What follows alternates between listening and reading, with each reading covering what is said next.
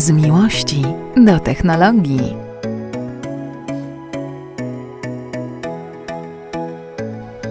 Dzień dobry, dzień dobry, witajcie. Dzisiaj mm, jesteśmy w dużym składzie, bo jest i Dagmara. Cześć. I tak Gdzieś jak- mnie wywiózł. Wywiozłem cię do e, właśnie w takie miejsce, które jest związane z naszym gościem, którego powiedzieliśmy w jakimś tam odcinku, że będziemy mm, w tym sezonie mieli troszeczkę więcej gości i dzisiaj jest e, bardzo ciekawy gość. Jest to Tomek Mucha, Mercedes-Benz Polska. Witamy cię Tomku. Cześć, dzień dobry. Dzień dobry, dzień dobry. Będziemy mówić o samochodach, zgadzasz się? Bardzo chętnie. A, Ale i też o nowych i technologiach. Tak, i o, ale o samochodach elektrycznych głównie, no bo wiadomo, mi- mieliśmy, jesteśmy świeżo po, a w sumie nawet jeszcze w trakcie targów e, w Monachium, chyba, chyba jedynych targów motoryzacyjnych od dość dawna, które się w ogóle odbyły i to, Na pewno największa to jest impreza. i to z duż, dużą pompą. Tomek byłeś, prawda? Byłem tak, byłem na dniach prasowych, targi trwają nadal, teraz publiczność może już oglądać e, samochody i nie tylko samochody, bo w ogóle temat mobilności jest bardzo szeroko tam potraktowany. I co ciekawe, e, ja widziałem relacje, niestety nie byłem, ale widziałem dużo relacji i chyba nie ma, praktycznie w ogóle nie było samochodów spalinowych, prawda? Był jeden, e, klasa C All Terrain, okay. która debiutowała, ale faktycznie samochody elektryczne skradły absolutnie uwagę i to też ze względu na ich ilość, ale też mnogość premier. E, ale też chyba wyjątkowość, bo same duże i wyjątkowe auta kojarzone z luksusem w przypadku Mercedesa. Mhm. Ale powiedz, bo w ogóle y, rozmawialiśmy z Tomkiem kiedyś y, w trakcie y, targów, to było chyba na początku tego tygodnia jakoś, tak mi się wydaje. E, ty byłeś jeszcze wtedy tam, y, czyli w Monachium i powiedziałeś, że coś się zmieniło i coś się zmieniło na tyle, że prawdopodobnie te targi, które pamiętamy sprzed y, y, okresu pandemii, czyli sprzed początku koronawirusa, one już nie będą takie same. Co się zmieniło? Jak tam, się, jak tam, jak tam jest E, teraz? Sam koncept imprezy jest nieco inny, bo już od nazwy ta zmiana e, do nas idzie. Sama, e, sama nazwa imprezy to targi mobilnościowe, a nie motoryzacyjne. E, To pierwsza rzecz. Druga to różne przestrzenie i miejsca. To znaczy do tej pory targi odbywały się w terenach targowych, czyli halach. Mogliśmy zobaczyć właściwie w jednym miejscu wszystko. Teraz organizatorzy, w tym przypadku Monachium, postanowili zaproponować taki koncept, żebyśmy spotkali się i w środowisku profesjonalnym na targach, ale też w mieście. I na e, placu Odeon, czyli takim jednym z głównych miejsc e, w centrum e, Monachium, są wystawione samochody różnych marek, są platformy, gdzie można wejść i tą elektromobilność dotknąć bez kupowania biletu, tylko wchodząc i od razu ją jakby na bieżąco odkrywając. Widziałem ceny, widziałem ceny biletów, były konkretne. Nie znam cen Chyba biletów. 200, chyba 200 euro za wejściówkę. I rzeczywiście te pierwsze dni były być może mm, takimi dniami trochę zamkniętymi dla, dla, dla mediów i profesjonalistów e, branży, branży e, B2B. Natomiast później, no, można powiedzieć, ta impreza nieco wyszła do ludzi, bo takim konceptem nowym były też jazdy testowe, które odbywały się te pierwsze dwa dni. E, I rzeczywiście, tak jak zauważyłeś, Dagmaro, tych marek motoryzacyjnych było mniej. Te targi miały trochę inny aspekt, no bo m, pojawili się tam producenci technologii, e, deweloperzy e, tych technologii, wszystko związane z mobilnością, również hala z rowerami elektrycznymi. No i marki motoryzacyjne można, były, można powiedzieć były jednym z ogniw tej, tej, tej mobilnościowej, e, tego mobilnościowego obrazu. No bo teraz e, samochody to takie jeżdżące komputery trochę. Y, Po części tak rzeczywiście jest, bo mm, EQE, które miało swoją światową premierę, to samochód, który ma hyperscreena. Hyperscreen to krótko przypomnę e, naszym słuchaczom, że to jest e, taki duży, zakrzywiony ekran, który jest no, wyróżnikiem nowych modeli elektrycznych, dużych modeli elektrycznych. Czyli EQS-a i teraz EQE. EQS-a, EQE, no i wkrótce kolejnych, bo już nie jest tajemnicą, EQB, że będzie EQE SUV i EQS SUV, które będą posiadały ten złożony z trzech różnych ekranów, taki, y, taką dużą, przeszkloną deskę I rozdzielczą. widziałem, nazwijmy widziałem to. też koncept EQG. Jest rzeczywiście. Nie To chyba sposób- was najba- chyba najbardziej emisyjny samochód w tej chwili, więc wcale się nie Ej. dziwię, że e, koncept elektryczny powstaje. Rzeczywiście mówimy o tym bardzo, bardzo otwarcie, że Mercedes w 2030 będzie całkowicie elektryczny, więc już od 25 chcielibyśmy w każdym segmencie, który dzisiaj znacie w Mercedesie, który znamy w Mercedesie, prezentować auto elektryczne. Także EQG też, też um, elektry- zelektromobilizujemy. A myślisz, że będzie bliski tego konceptu, który był pokazany? Y, W ogóle dam, dam EQG na tutaj dla naszych słuchaczy. EQG, Zdjęcie. dla zdjęcia jako Mhm. główne zdjęcie Tak, odcinka. chcieliśmy pokazać na targach, że, e, że Mercedes myśli bardzo całościowo, jeśli chodzi o swoją ofertę, bo przypomnijmy, dzisiaj mamy w polskim e, portfolio takie auta jak EQA elektryczne, mamy EQC, Mamy już EQS-a, e, mamy EQV, e, za chwilę dołączą Mamy, do tego nie mamy, EQE. bo poczekaj, bo EQS wiedzie za chwilę, tak? EQS wjeżdża za chwilę, ale jest w Ale- polskich cennikach, można go kupić w polskim salonie. Powiedz tak, tak, a za z moment go ciekawości, ile już jest y, zamówień, Y, Nie znam, nie znam liczb, e, także to jest do potwierdzenia. ale jest E, zainteresowanie. Jest zainteresowanie, tak. Mamy zapytania od, od, od naszych klientów, ponieważ auta dopiero do Polski jadą e, i powinny się tutaj pojawić około, za około e, miesiąc. Mm, y, I mam nadzieję, że będzie można ten samochód już równie szybko zobaczyć w salonach, bo, bo przewidujemy takie auta, które będą również autami jeżdżącymi. Mnie, się, mnie ciekawi w ogóle ten EQG bardzo, bo e, no bo to samochód w sumie trochę terenowy e, i jest, nie wiem czy kojarzysz takiego e, człowieka jak Gryszczuk Albert, taki Mhm. Polak, który e, przygotowywał rajd, e, samochody do rajdów terenowych, do Mhm. Dakaru i teraz jest twórcą Sokoła 4x4, czyli takiego samochodu zbudowanego na bazie Defendera terenowego i człowiek, który no, był przesiąknięty benzyną, no bo to wiadomo, rajdy terenowe, Paryż-Dakar, po, po jakby tak zachłysnął się elektromobilnością, że mówi w ogóle, że elektromobilność w ogóle w terenie, w samochodach terenowych to jest w ogóle, ona jest jeszcze fajniejsza niż w samochodach osobowych, bo, bo ten moment obrotowy ogromny z silników elektrycznych daje w terenie na taką przewagę, że w ogóle e, to jest szok. Słuchajcie, muszę wam to powiedzieć. Widziałam dzisiaj w dużej telewizji śniadaniowej gostka, który zaprojektował i wykonał ze swoimi synami mm, gdzieś w Polsce e, malucha elektrycznego.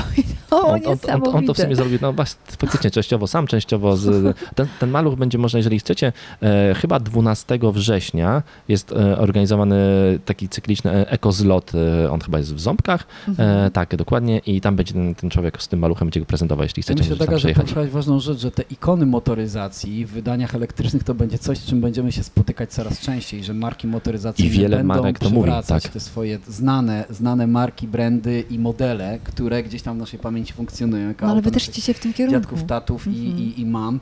E, Stąd ta, ta galenda rzeczywiście to taki dosyć symboliczny gest, no bo tak jak wspomniałeś, ciężkie, duże auto, ale faktycznie kluczowe jest to, co powiedziałeś, jeśli chodzi o auta terenowe, że ten moment obrotowy, który kojarzony z silnikami wysokoprężnymi, e, diesla może tak będzie precyzyjniej, e, to jest coś, co bardzo zbliża te auta jednak właśnie do silników elektrycznych, bo ten silnik elektryczny daje ogromny moment obrotowy, który w terenie jest bardzo Od- i istotny od zera. i ważny. Tak, zresztą ta galenda, którą pokazujemy, ona ma cztery silniki elektryczne na każde z kół, więc to też pokazuje, że Mhm. można zupełnie na nowo podejść do tego napędu na cztery koła. I jeszcze jeden samochód elektryczny pokazaliście, EQB.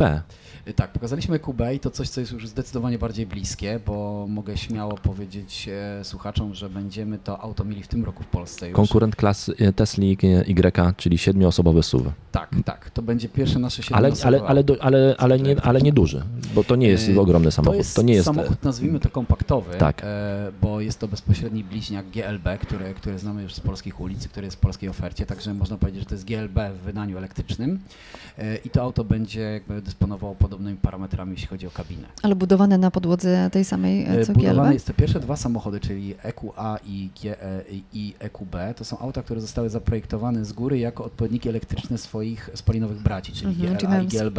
Czyli Mhm. my wypuszczając na rynek GLA, GLA hybrydowe i EQA, jakby z góry planowaliśmy, że te auta wystąpią jako hybryda, elektryk i jako auto spalinowe.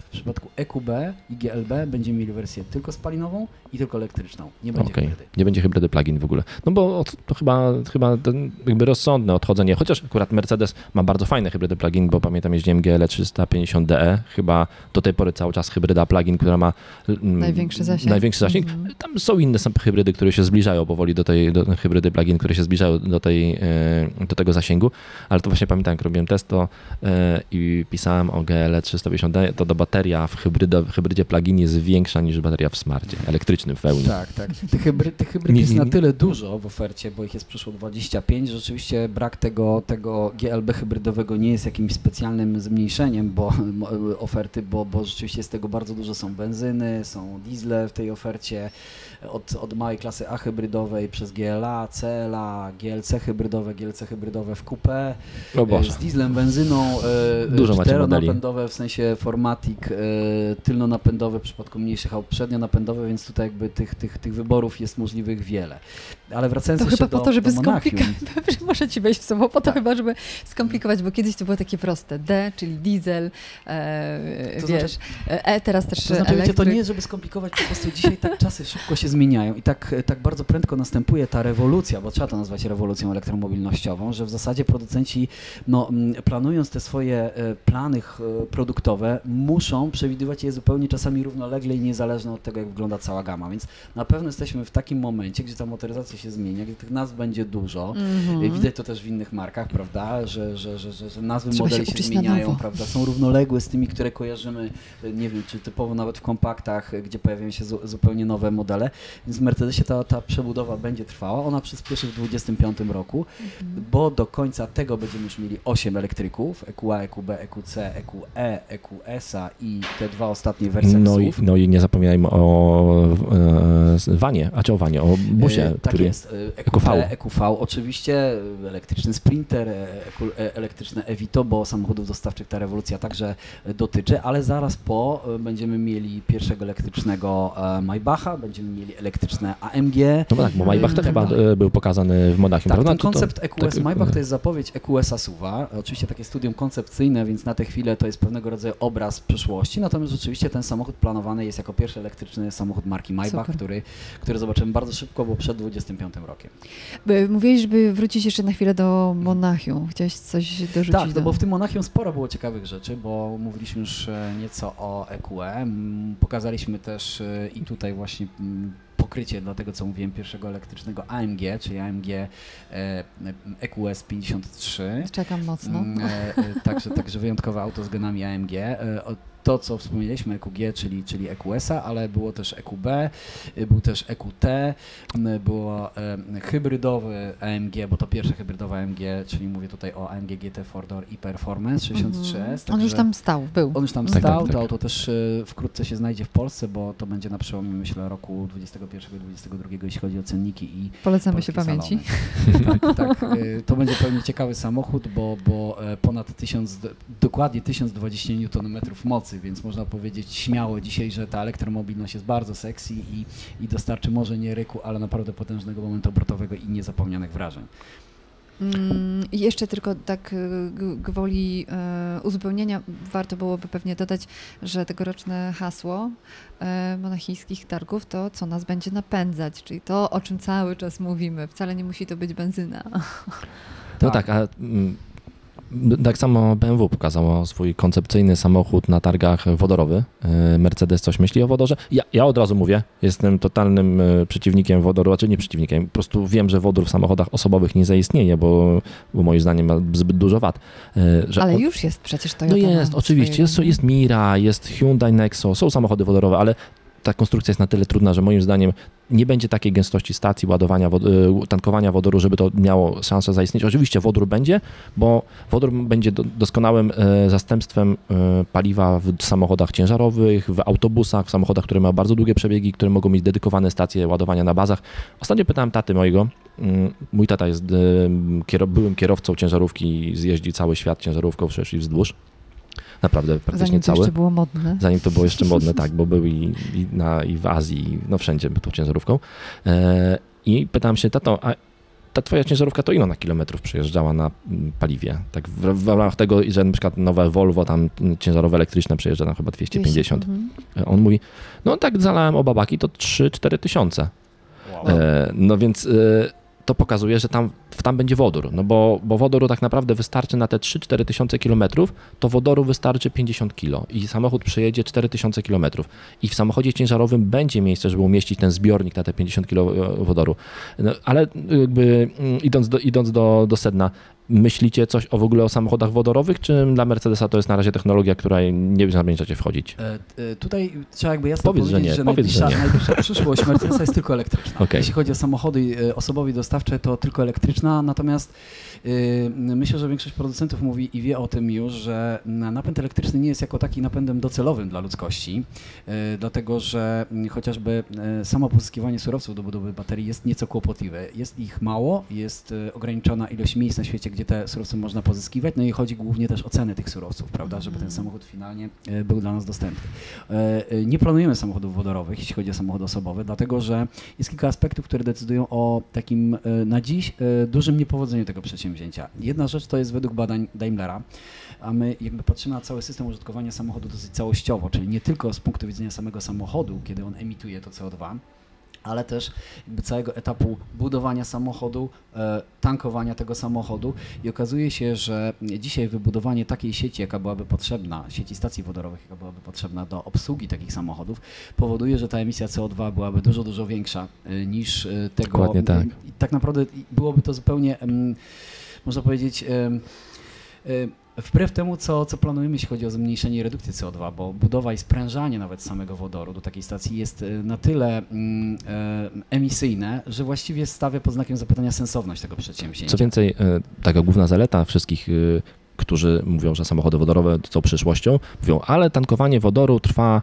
3 minuty, a nie ładowanie samochodu, 30. a nie ładowanie samochodu 30. No to po pierwsze, ładowanie samochodu, co ładowanie chociażby EQS, albo też inne samochody, które mają szybkie ładowanie, potrafi trwać 15 minut i samochód jest gotowy do dalszej jazdy, a tankowanie wodoru może trwać 3 minuty, ale większość stacji musi potem wyrównać ciśnienie przez 20 minut, czyli okej, tankowanie samochodu trwa 3 minuty, ale stacja nie może za kolejne 3 minuty załadować kolejnego samochodu, bo się musi przygotować, uzupeł- e, wyrównać ciśnienie e, po to, żeby kolejny samochód mógł się podpiąć, co trwa około 20 minut, więc Ale dodam do tego, co powiedział twój, twój tata i co powiedziałeś o ciężarówkach, że z kolei ten wodór ma sens w przypadku samochodów ciężarowych, Dokładnie czyli tak. ciężkiego transportu, czy też autobusów, bo tam y, tak naprawdę masa baterii elektrycznej, która musiałaby być zamontowana do takiego ciężkiego Jest ogromna. który ma jednak funkcjonalność y, dźwigania prawda, ciężaru i przełożenia dużych, dużych mas, y, jest sensowna, bo wodór jest wtedy dużo lepszym rozwiązaniem i tutaj w tym przypadku Mercedes y, w swojej spółce, która zajmuje się ciężarówkami, mówi jasno o tym, że przyszłość jest wodorowa. to na pewno w ciężarówkach Odpowiadając tak. na to pytanie i godząc poniekąd, y,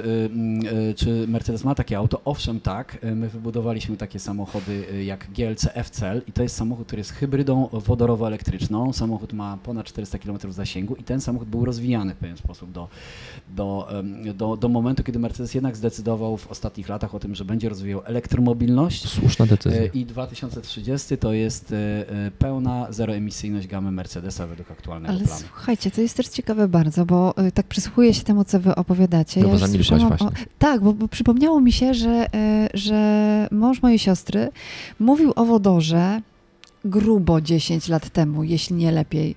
E, I, i, i, wtedy, I wtedy była taka dyskusja przy stole, nie? że to jest y, przecież naj, najłatwiejszy sposób na to, żeby chronić środowisko, jednocześnie wykorzystywać surowiec, który, jest, y, który może być ogólnodostępny, tylko rzecz cała i problem cały polega na tym, żeby zbudować e, znów stację. Ale też rozmawialiśmy o tym wielokrotnie w tym gronie, e, którym jesteśmy teraz przed mikrofonami, że mm, kiedy startowały pierwsze samochody, to też nie było jeszcze infrastruktury, więc myślę, że, że jedno i drugie można pogodzić. Ja wiem, że, że, że Norbert masz na myśli, ma myśl, na myśli to, że tak de facto wodór jest mniej przyjazny dla środowiska. Znaczy, to jest tak. środowisku, Dogmar, ale- co do zasady, moim zdaniem energia elektryczna w samochodach będzie wodorowa. Tylko, że ten wodór nie będzie y, przetwarzany na energię elektryczną w samochodzie, który się wtedy staje małe, małą elektrownią. Po prostu ten wodór będzie służył do produkcji energii elektrycznej w innych miejscach, w elektrowniach wodorowych, w przydomowych agregatach wodorowych, bo bardzo prosto jest i w tej chwili w Polsce też już trwają plany przebudowy sieci gazowej,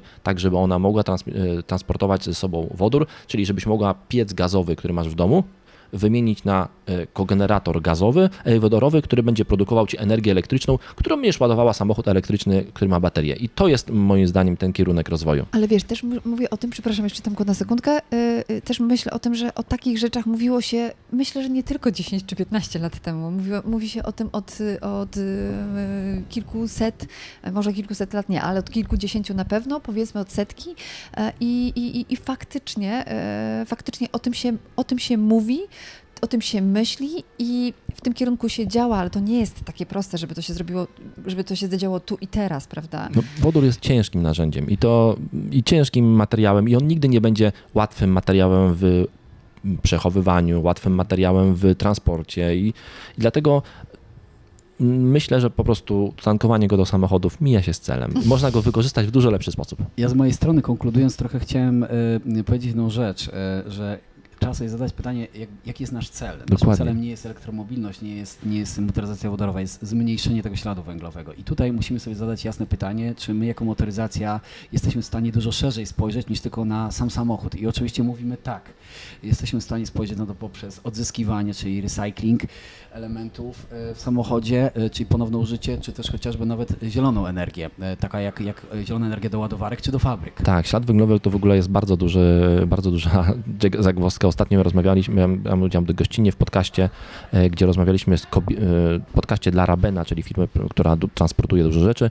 E, Rozmawialiśmy z kobietą, która zajmuje się opakowaniami i okazało się, że wszyscy mówią, kupujmy wszystko w szklanych butelkach, e, bo szklana butelka podlega recyklingowi i łatwiej ją potem, e, łatwiej ją potem przetworzyć i ona zostawia mniejszy ślad węglowy, a kobieta z Rabena razem z kobietą, która zajmuje się opakowaniami mówi, nie, nie, nie, wręcz, od, wręcz odwrotnie.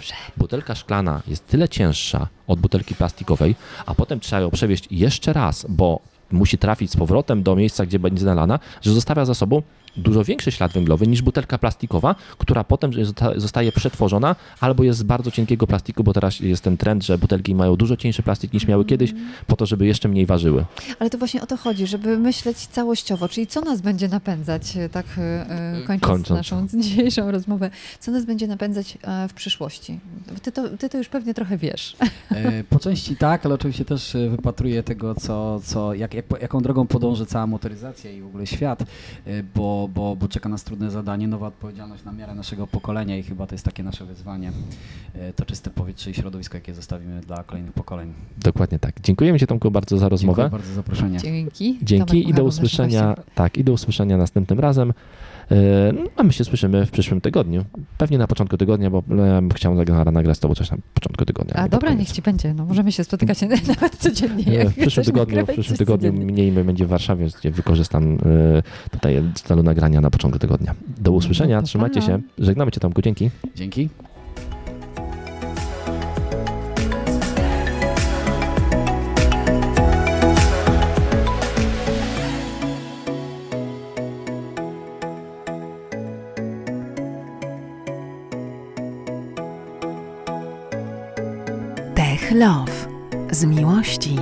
Technologii.